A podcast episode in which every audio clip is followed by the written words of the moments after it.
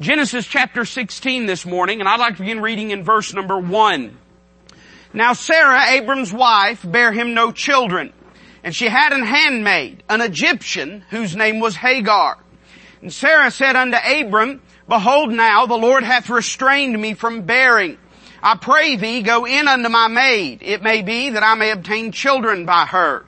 And Abram hearkened to the voice of Sarah. And Sarah, Abram's wife, took Hagar, her maid, the Egyptian, after Abram had dwelt ten years in the land of Canaan, and gave her to her husband Abram to be his wife.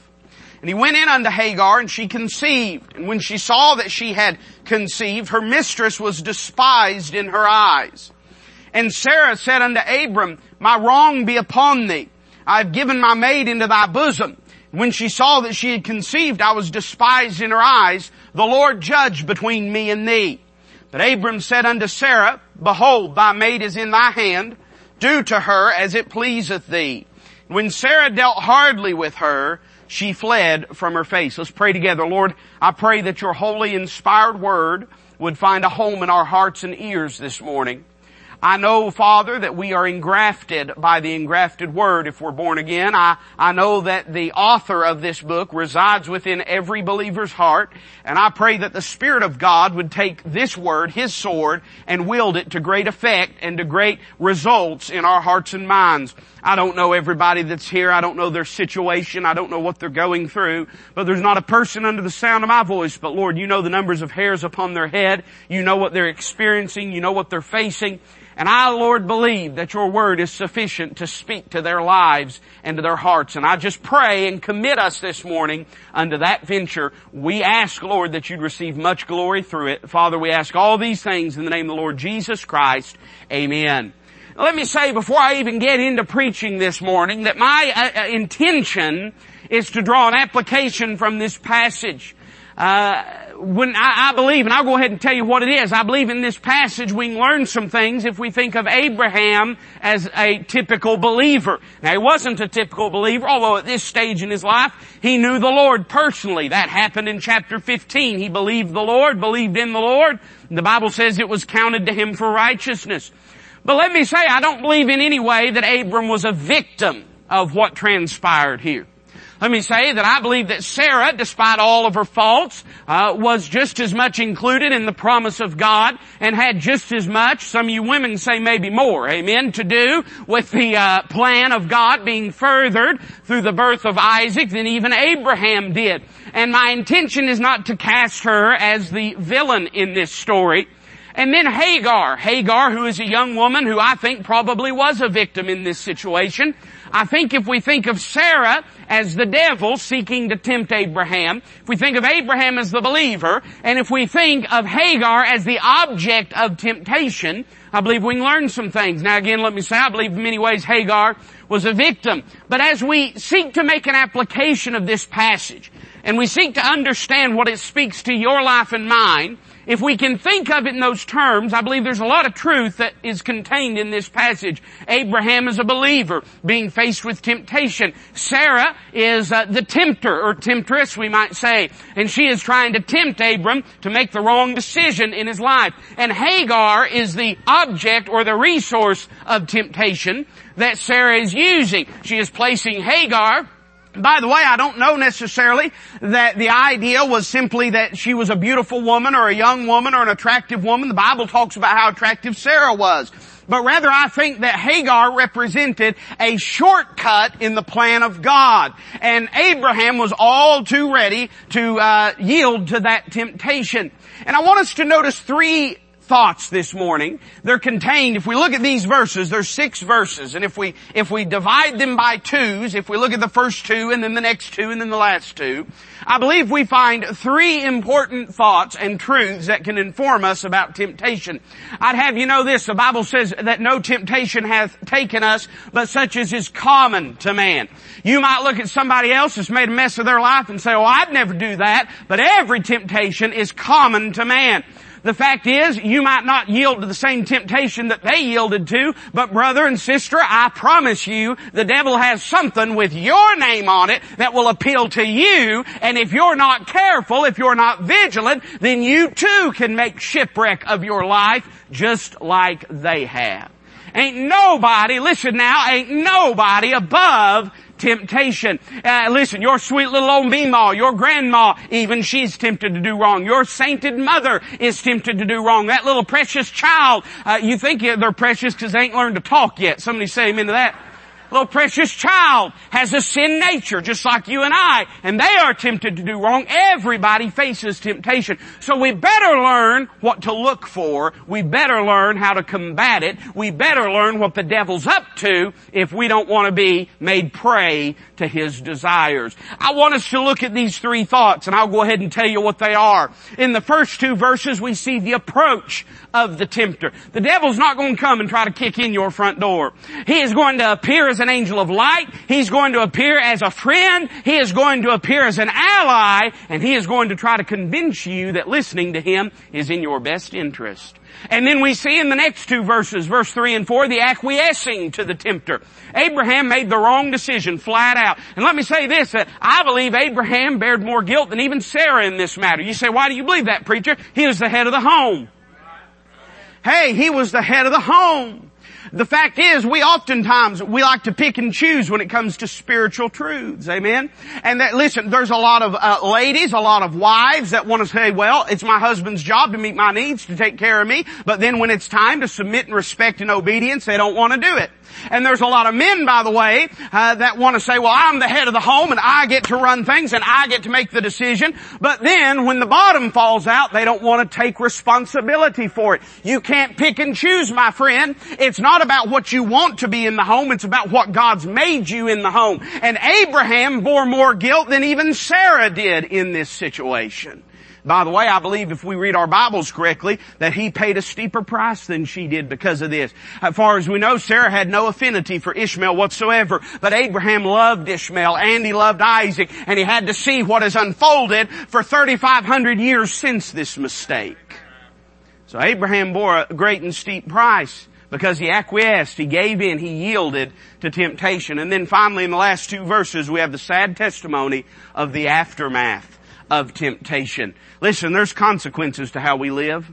There's consequences to how you live. You're free to do as you please, but you're not free from the consequences. Every one of us has to live with the consequences, with the fruit of our actions and our behavior. Look with me at the first two verses in this chapter, and I want you to think with me about the approach of the tempter. How did Sarah approach Abraham? What was her frame of mind? What was her ideal? How did she speak to him? Look what it says in verses 1 and 2. Now Sarah, and I say Sarah, and you're going to hear me say Sarah and probably hear me say Sarai. Uh, Sarai is what she's known as at this point. She, later her name was changed to Sarah. Abram was known as Abram at this point. Later on his name is changed to Abraham. Uh, if that's going to make you mad, you might as well leave now because I'm going to make that mistake throughout the message. So, if that's going to bother you, I apologize. Now Sarah, Abram's wife, bare him no children. And she had an handmaid, an Egyptian, whose name was Hagar. And Sarah said unto Abram, Behold now, the Lord hath restrained me from bearing. I pray thee go in unto my maid. It may be that I may obtain children by her. And Abram hearkened to the voice of Sarah. Now before we even get into how she approached him, I want you to notice first off the reality of temptation. This is not how Sarah sought to present the, the proposition to Abraham. She thought, to, she sought to make it seem as though it was justified, as though it was reasonable, as though it was their only choice. But I want you to notice an, an interesting exchange, an interesting thought in verse number one. What does the Bible say about Sarah? Sarah, Abram's wife, bare him no children. I find it interesting that the term children is in the plural there. God had not necessarily promised them children, but God had promised them a child. Uh, Sarah had no means at this moment in her life to produce that child. In other words, what was the object of Abraham's happiness, Sarah could not at that moment give him. But what did she have? She bare him no children, Then it says, and she had an handmaid, an Egyptian whose name was Hagar. This is a very simple proposition she's making. Abraham, I can't give you children. I know you want children, but though I do not have the ability to bear children, I do have this maid and I can give her to you and you can bear children with her. And she says, those children will be our children. I will obtain kids through this process. Now listen, the devil's going to try to paint up sin every way that he can. But I want you to notice very simply what sin is. God had promised Abraham that he would give him a child. Uh, God didn't promise him children and God certainly uh, didn't promise that they would come through Hagar. God had promised to supernaturally, miraculously give them a child. What Sarah is proposing here is not part of God's plan. And it reminds me that sin at the heart of it, and I wrote three things down. Number one, sin is trading God's plan for your own plan. God says, my desire for your life is for you to walk in holiness, to walk in righteousness, to walk in, in, in my image, and to be representative of who I am and what I am. My desire is that just as I made man in my image, that I might remake you through the new birth in the image of Christ, and that you might be a testimony to the world around you. That's God's plan. There are a lot of things in God's plan, details that are pertinent and distinct and, and uh, proprietary to your life and mine. Listen, it's God's will, right now at least, that I'm in the home I'm in. Listen, I love everybody that goes to church here. But can I just tell you, it ain't God's will for you to live in that house. It's God's will for me to live in that house we bought a car just last year and uh, it was a blessing. First time we've ever really took out a payment and bought a car. We've all just drove whatever we could scramble enough money together to buy. And, and we love it. it. It's, it's everything. We, it ain't no Mercedes, Benz or nothing, but, it, it's nice. We like it and it's nice for us. Amen. We, we enjoy it. I believe and I prayed about it and I sought God's will and I, before I ever signed that paper, you better know it's God's will before you sign that paper. Somebody say amen to that. I signed and said, this is God's, it ain't God's will for you to own that car. I love you, but it ain't God's will for you. It's God's will for me to own it. But now let me say this. I believe it's God's will for me to walk in righteousness. I believe it's also God's will for you to walk in righteousness. I believe what is sin to me is sin to you. I believe what is right to me is right to you. And this notion of relative or situational morality is of the world and of hell and of the devil.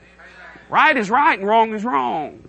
And when we sin, what we're saying is, Lord, I know what your plan is for my life, but I don't want to do things your way. I desire to do things my way. This, by the way, is part of what the Bible means when it talks about repenting and believing in the Lord Jesus Christ. I don't believe that the repentance that is uh, nascent to salvation necessarily has to do with saying, well, this is some bad habit that I have and I'm going to quit doing this bad habit and then God's going to be pleased with me. Rather, sin at its very core is self-reliance and self-dependence. It's saying, I'm going to get to heaven my way. I believe I'm right. I don't care what God thinks. I don't care what God says. Repentance is saying, I'm done trusting me. I'm going to start trusting Him. Now that does involve throwing away your liquor, bottle. It does involve throwing away your dope. It does involve uh, severing immoral relationships. I'm not saying that's not a part of it, but I'm saying there's lots of folks uh, January 1st that tried to turn over new leaves, but they didn't get a new life. You got to turn away from that old life and say, Lord, I desire not my plan, but your plan. And then sin is the trading of God's pleasure for our own. When we walk in righteousness, we're doing it. And listen, there's pleasure in righteousness. You'll have more fun serving God than you could ever have walking in sin.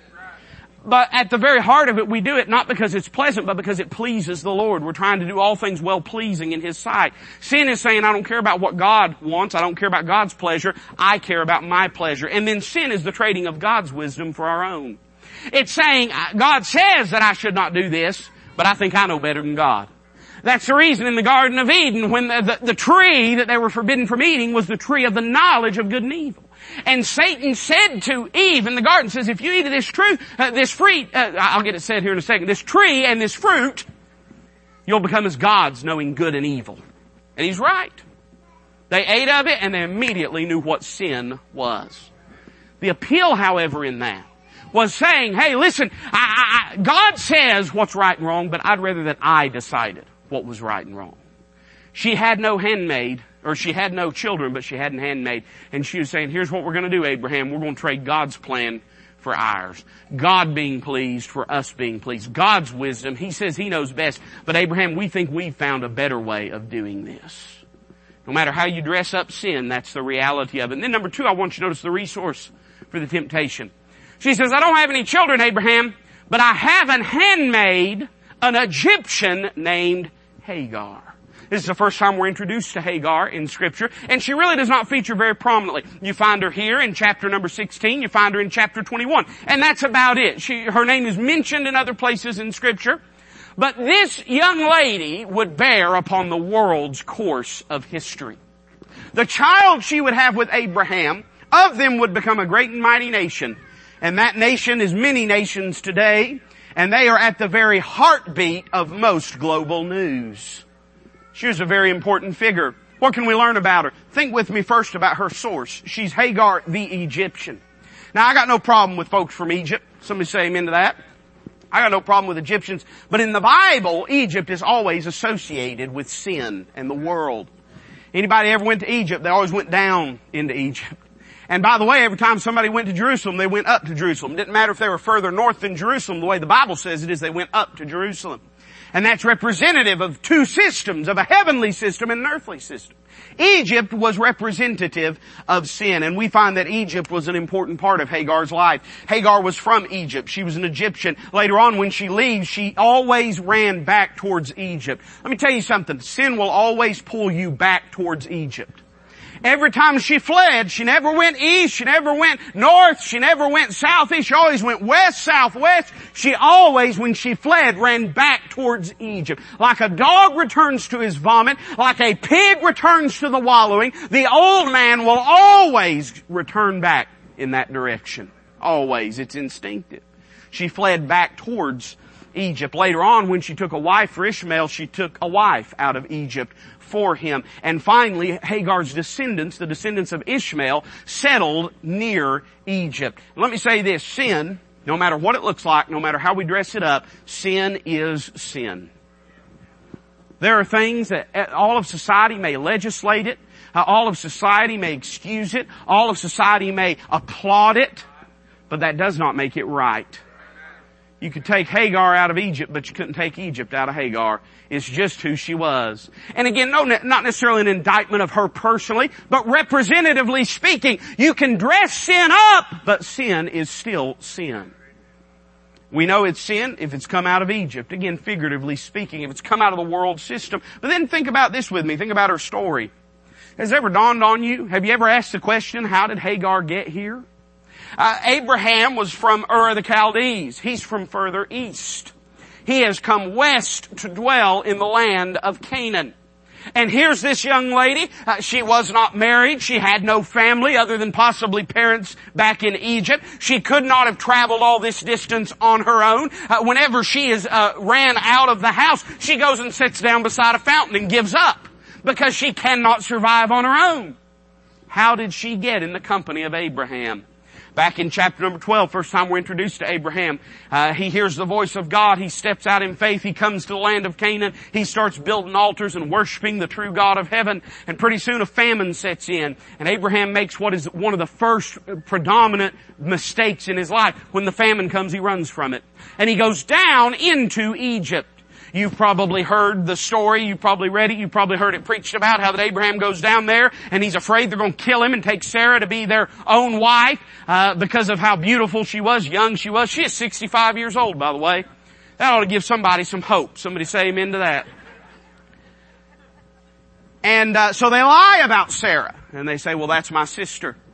And then, of course, God appears to Pharaoh in a dream, says, "You touch her, I'll kill you." And uh, whenever Pharaoh realizes it, he runs them out of Egypt. I don't know about you, and I'm not trying to say anything the Bible doesn't, but I think it is at least a reasonable thought that probably Hagar came back with them on this trip. She came out, listen to this, of a season of rebellion in Abraham's life. I'm talking about how you can identify what sin is. One, if the Bible says it's sin, it's sin and there's no way that you can get around it. But another good indicator that something is sin is if it has uh, all of a sudden cropped up during a season of rebellion in your life. I don't know about you, but sometimes I do the wrong thing. Sometimes I get twisted up on God and I get mad and I get bitter and I get rebellious. I, I'm as prone to it as you are, maybe more so. And during those seasons of backsliddenness, of disobedience, of rebellion, often the devil will try to plant things in my life and cause them to take root. And then when I'm trying to walk with God, hey, listen, how many of you, you don't have to raise a hand, but raise a heart and raise an amen to this if you found it to be true. How many of you have found that oftentimes the hardest relationships and friends to deal with are those that you had when you didn't know God or when you were not walking with God? Then all of a sudden you're trying to get your life right and you're trying to do right and you're trying to walk right and they're whispering in your ear and they're trying to pull you back towards Egypt. They've come from a time and season of darkness in your life. Now I'm not saying you ought to hate them, uh, but I'm saying you ought to recognize the threat and the danger there. I see in this passage the resource of the temptation. Then I want you to notice the rationale for her temptation. She makes a pretty weighty charge. Look what it says in verse number two. Sarah said unto Abraham, Behold, now the Lord hath restrained me from bearing. That's a bold statement. She blames God for her barrenness. Now I would ask you a simple question this morning. Was it God that had restrained her? She's 65 years old. I don't know if you're aware of this, but there just does come a season, ladies, in life where bearing children is probably not a reality. Y'all are scaring me. Y'all getting quiet. Somebody back here tying a noose, getting ready to lynch me up. The reality is this, her barrenness was not a product of God's displeasure. Her barrenness was a product of her natural condition.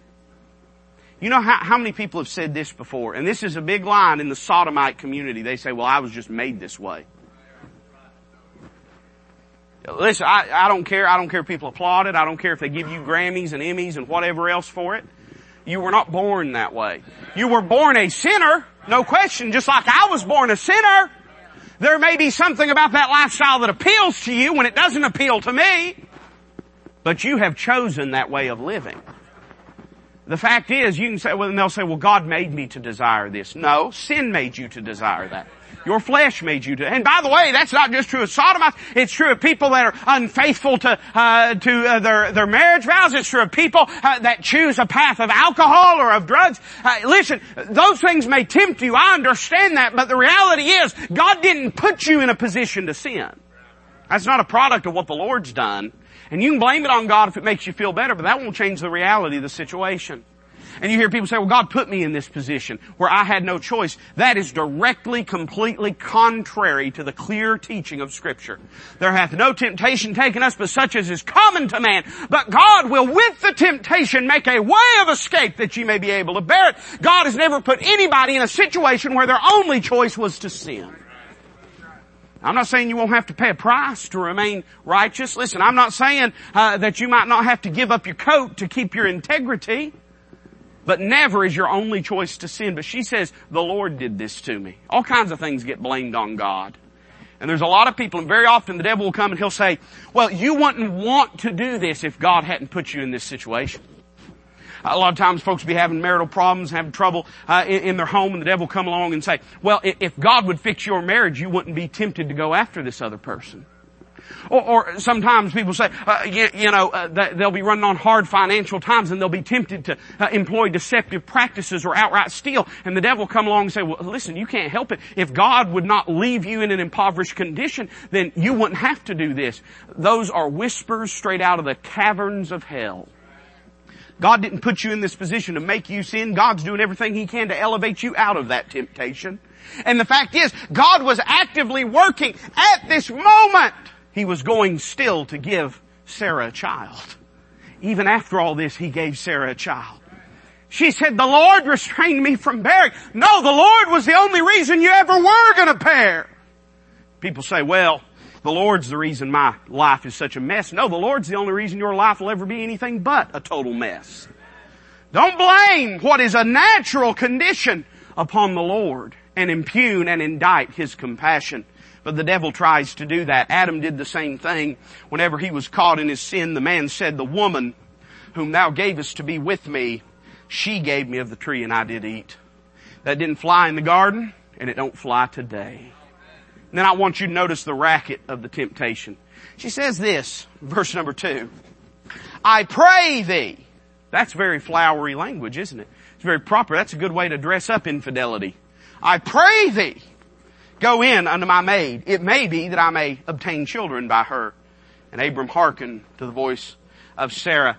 You see, this was a lie. It was a lie because there were three things that were implied. Number one, it was implied that her permission was acceptable. In other words, she was saying, Abraham, I'm not going to be mad. There it went again. This did this in Sunday school. I, listen, I would say it's because I'm preaching so hard, but really it's because I'm fat. Somebody say amen to that. No, don't say amen to that. It's liable to happen again before it's all said and done. Brother Jeremy back there said, I'm just keeping you in suspense. Amen. It is suspense. Listen, she was trying to say, Abraham, I won't be mad at you. In fact, you're doing this for me. As if to imply, I know it's wrong, Abraham, but I say it's okay. I say it's okay. It's funny, all of a sudden we start taking the devil's authority and permission to do wrong when we decide and desire to do wrong. The fact is nobody has the authority to change what is true and what is right. Like the ancient word of the Persian and Median kings, it changeth not. And just because society says it's okay, that don't mean it's okay. And just because the whole world will sit around and clap, that doesn't mean that it's okay. Just because you can get on social media and put it out there and say, oh, I'm doing this, I'm doing that, and you're inevitably, you're gonna have some people that are in the same mess that you're in that'll sidle up beside you and say, oh, that's good for you. God bless you. That's wonderful. That's good that you're doing that. What a hero you are. How courageous you are. It doesn't matter how many people applaud your sin, it's still wrong. They don't have the authority to grant you permission to unrighteousness. She said, I pray thee go in unto my maid. Number two, uh, this was part of her lie that her plan was attainable. You're going to go in unto Hagar, you're going to bear a child by her, and then we're going to have a happy home. And that's always how the devil paints it up, man. Every liquor commercial always has all these fit, attractive, smiling people. Go down to the liquor stores. Uh, tell me if you see a beach volleyball team down there. Hey, go down to the hospital ward where they're hooked up and trying to get cleaned out because of what wickedness and sin has done to them. And ask yourself if that looks like the liquor commercials. Uh, she tried to say, hey, everything's going to be wonderful. It's going to be, it's going to be gracious. It's going to be amazing. But it does not turn out that way. And then she told the lie that her purpose was noble. What she was saying is this. Abraham, we deserve to have children. God has told us we cannot have children because He's made me barren. In fact, God had said the opposite. God had promised Abraham He was gonna have a child. But she's saying, Abraham, you deserve children. Go in unto her. I deserve children, Abraham. Go in unto her that I may obtain children. The devil will tell you that you have a right to enjoy yourself. And the truth of the matter is, the only thing we have a right to is a place in hell. Anything else we've gotten in life, we've gotten it by grace. Not because we deserve it, not because we've earned it, not because we somehow have purchased it, but because God in His grace has afforded it to us. And then I want you to notice, I gotta move on for another one of these pops. I, I, I want you to look at verse 3 and 4. The Bible says this, and Sarah, Abram's wife, took Hagar, her maid, the Egyptian, after Abram had dwelt 10 years in the land of Canaan and gave her to her husband Abram to be his wife. It's interesting the way that God says it. It's almost like he's highlighting Sarah's actions. But that's because first he had said in verse number two that Abram hearkened to the voice of Sarah. Uh, you know what you'll find? When you make the decision to sin, the devil will make a way for you to do it. It was not until Abram hearkened unto Sarah that all of a sudden the attention and focus shifts to Sarah. Abram made the decision to do wrong, and once he did, the Bible tells us how it happened. We see the acquiescing of the tempter. Notice the season first off, after he'd been 10 years in the land of Canaan. Now, here's what the devil tells you to think. Ten years I've been walking with God and I still don't have no children. Ten years I've been living for the Lord and still I have no children. Uh, uh, ten years that I've been walking on faith and nothing more and still I don't have any children. But there's another way to flip that thing around. For ten years, think with me for a moment his past experience. For ten years he had walked with God and known number one, God's promise. For ten years he had seen God keep his promises. And he had no reason to believe that God wouldn't keep him. Now for 10 years, he had seen God's providence. God had made a place for him in the wilderness and prospered him. For 10 years he had seen God's provision. God had made sure Abraham didn't miss a single meal. And for 10 years he had known God's power. God had worked mightily in his life. You know, the fact is, we try to pretend like we've been deceived. But most of us, in fact I'd say all of us that know the Lord, we've seen enough of God to know better. I'm gonna say it again.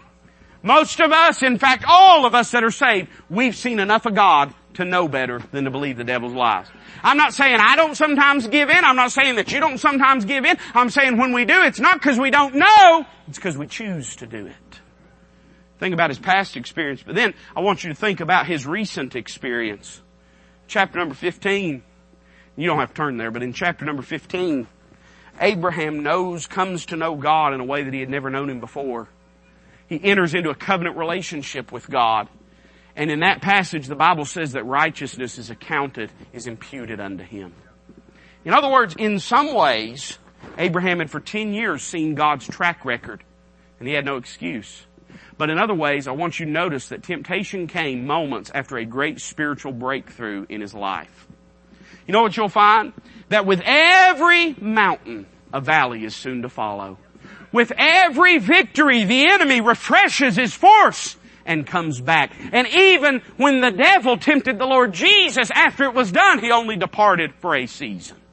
You don't never graduate out of temptation.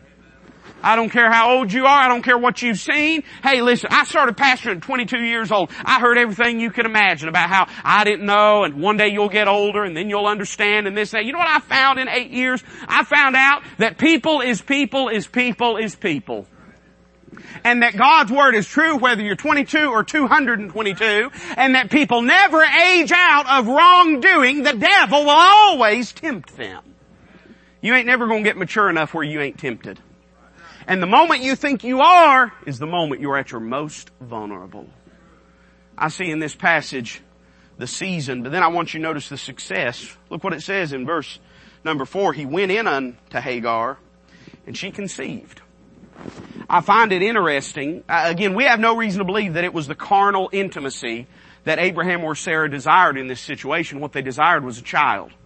And so Abraham goes in unto Hagar. If I'm reading my Bible right, it seems like after the, the deed was done, the one time she conceived and was with child. Once Abraham committed himself to wrongdoing, God stepped out of the way and said, alright Abraham, if this is what you want, you'll get it.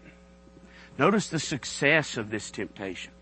Let me tell you, we have this idea sometimes that God is going to protect us from all of the things in life that seek to derail us. And the truth is, God does protect us from those things outside of us and those things beyond our control that seek to derail us. But if you make your mind up to make a wreck of your life, God won't stop you from doing it. If you make your mind up to eat of the fruit of that tree, God won't jerk it out of your hand. If you make up your mind to commit that sin, God will let you do it. And you can't turn around and blame God and say, oh, what a mess I'm in. A lot of people do that. Instead of saying, what a mess I made, they say, what a mess God made, when the fact is it wasn't God that made the mess. If you make your mind up to do wrong, you'll find a way to do it. How many times do you hear me say when we're talking about revival and special meetings, you'll have to be there on purpose because the devil will make sure you're not there by accident. By the same token, you're going to have to purpose to do the right thing because the devil will make sure you don't accidentally do the right thing. And if you allow, if you open that door, He'll allow you to walk through it. And then I want you to notice the sorrow. The Bible says, and when she saw that she had conceived, her mistress was despised in her eyes. After the sin was committed, the lie crumbled. There would be no happy home. Now remember, prior to this portion, Sarah's saying, you're gonna go in, you're gonna have a child with Hagar, we're gonna have a happy home, uh, me and her, we're gonna get along fine. We're going to get along fine. I'm going to be a mother to this child. You're going to be this child's father. Everybody's going to be happy and we'll have accomplished what God wanted but done it in our own time and in our own way. And that's what the devil says. He always says it's all going to work out. Let me tell you something. People in your life that, that are always saying, hey, it'll all work out. You better watch people like that. I found that most of the time what that means is whenever uh, everything falls out the bottom, they're going to run and leave you to work it out. I've known people, oh, don't worry, preacher, it'll all work out. Hey, it only works out if God works it out. It'll all work out, but it didn't. Immediately after it was done, the lie crumbled. and we learned that Abraham would be no husband to Hagar. We have, by the way, no reason to believe that there was ever another moment of intimacy between Abraham and Hagar after this point. I don't want to get ahead of my outline, but let me just say that after the deed was done, he had no stomach for her. Uh, even later on, when, when the affection of Abraham is talked about, it's always said that he loved I, or Ishmael. Never once says that he had any affinity for Hagar ever again. Let me tell you something. The moment the moment, uh, the Bible says this about sin, that it's sweet to the lips, but it's bitter in the belly. Uh, you may enjoy it in the moment, but the moment it's done, that bitterness will hit your gut, and you'll have no stomach for it. Abraham would be no husband to Hagar. Hagar would be no friend to Sarah. What it appears happened, and this, this is the only thing that explains the next two verses, is that once Hagar realized she was with child, she said, I don't have to do what Sarah says. I'm the one bearing the child here. I've got more influence, I've got more importance in this home than she does. You know, you'll find that even though the devil promises a happy, harmonious end, that never will the old man and the new man ever find harmony. They'll always be at odds. The, the, the Bible, the scripture does not say in vain that the spirit that dwelleth in us lusteth to envy. The old man and the new man, they're never going to get along. It don't matter what the devil says. And then Sarah would be no mother to Ishmael. Sarah was the one later on that would, both in this instance that drove the pregnant Hagar out into the wilderness to die and would later on tell Abraham, say, cast out this bondwoman and her son. This was supposed to be the woman that would love this child, would nurture this child, would raise this child. But I found this, once the devil gets you to do wrong, he'll quit helping you.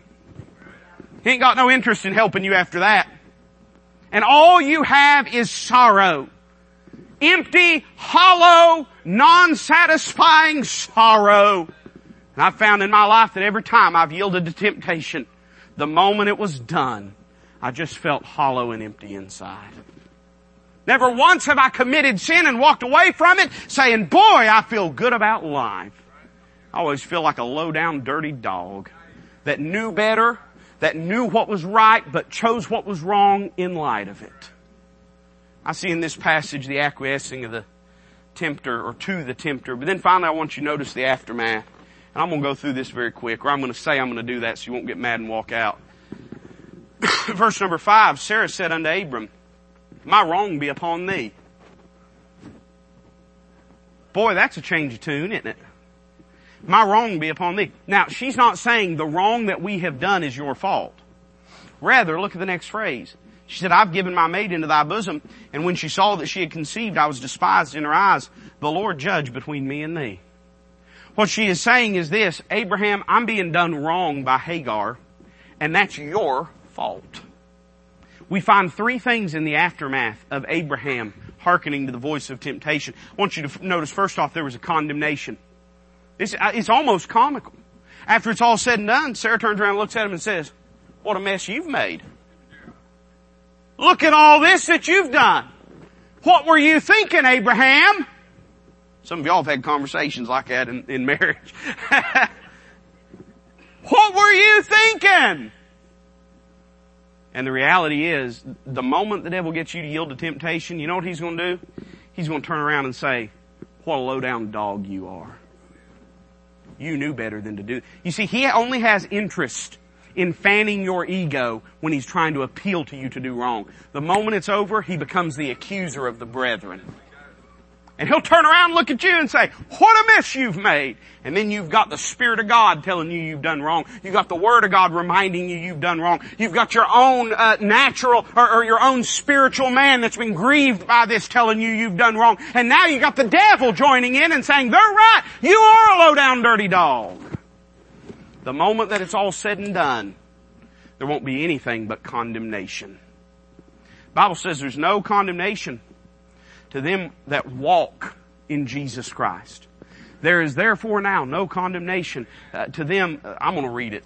I wasn't going to do this, but I'm going to read it because I don't want to misquote it because I want you to get it just right. In Romans chapter number five, Paul says this, there is therefore, no he doesn't, in chapter number five.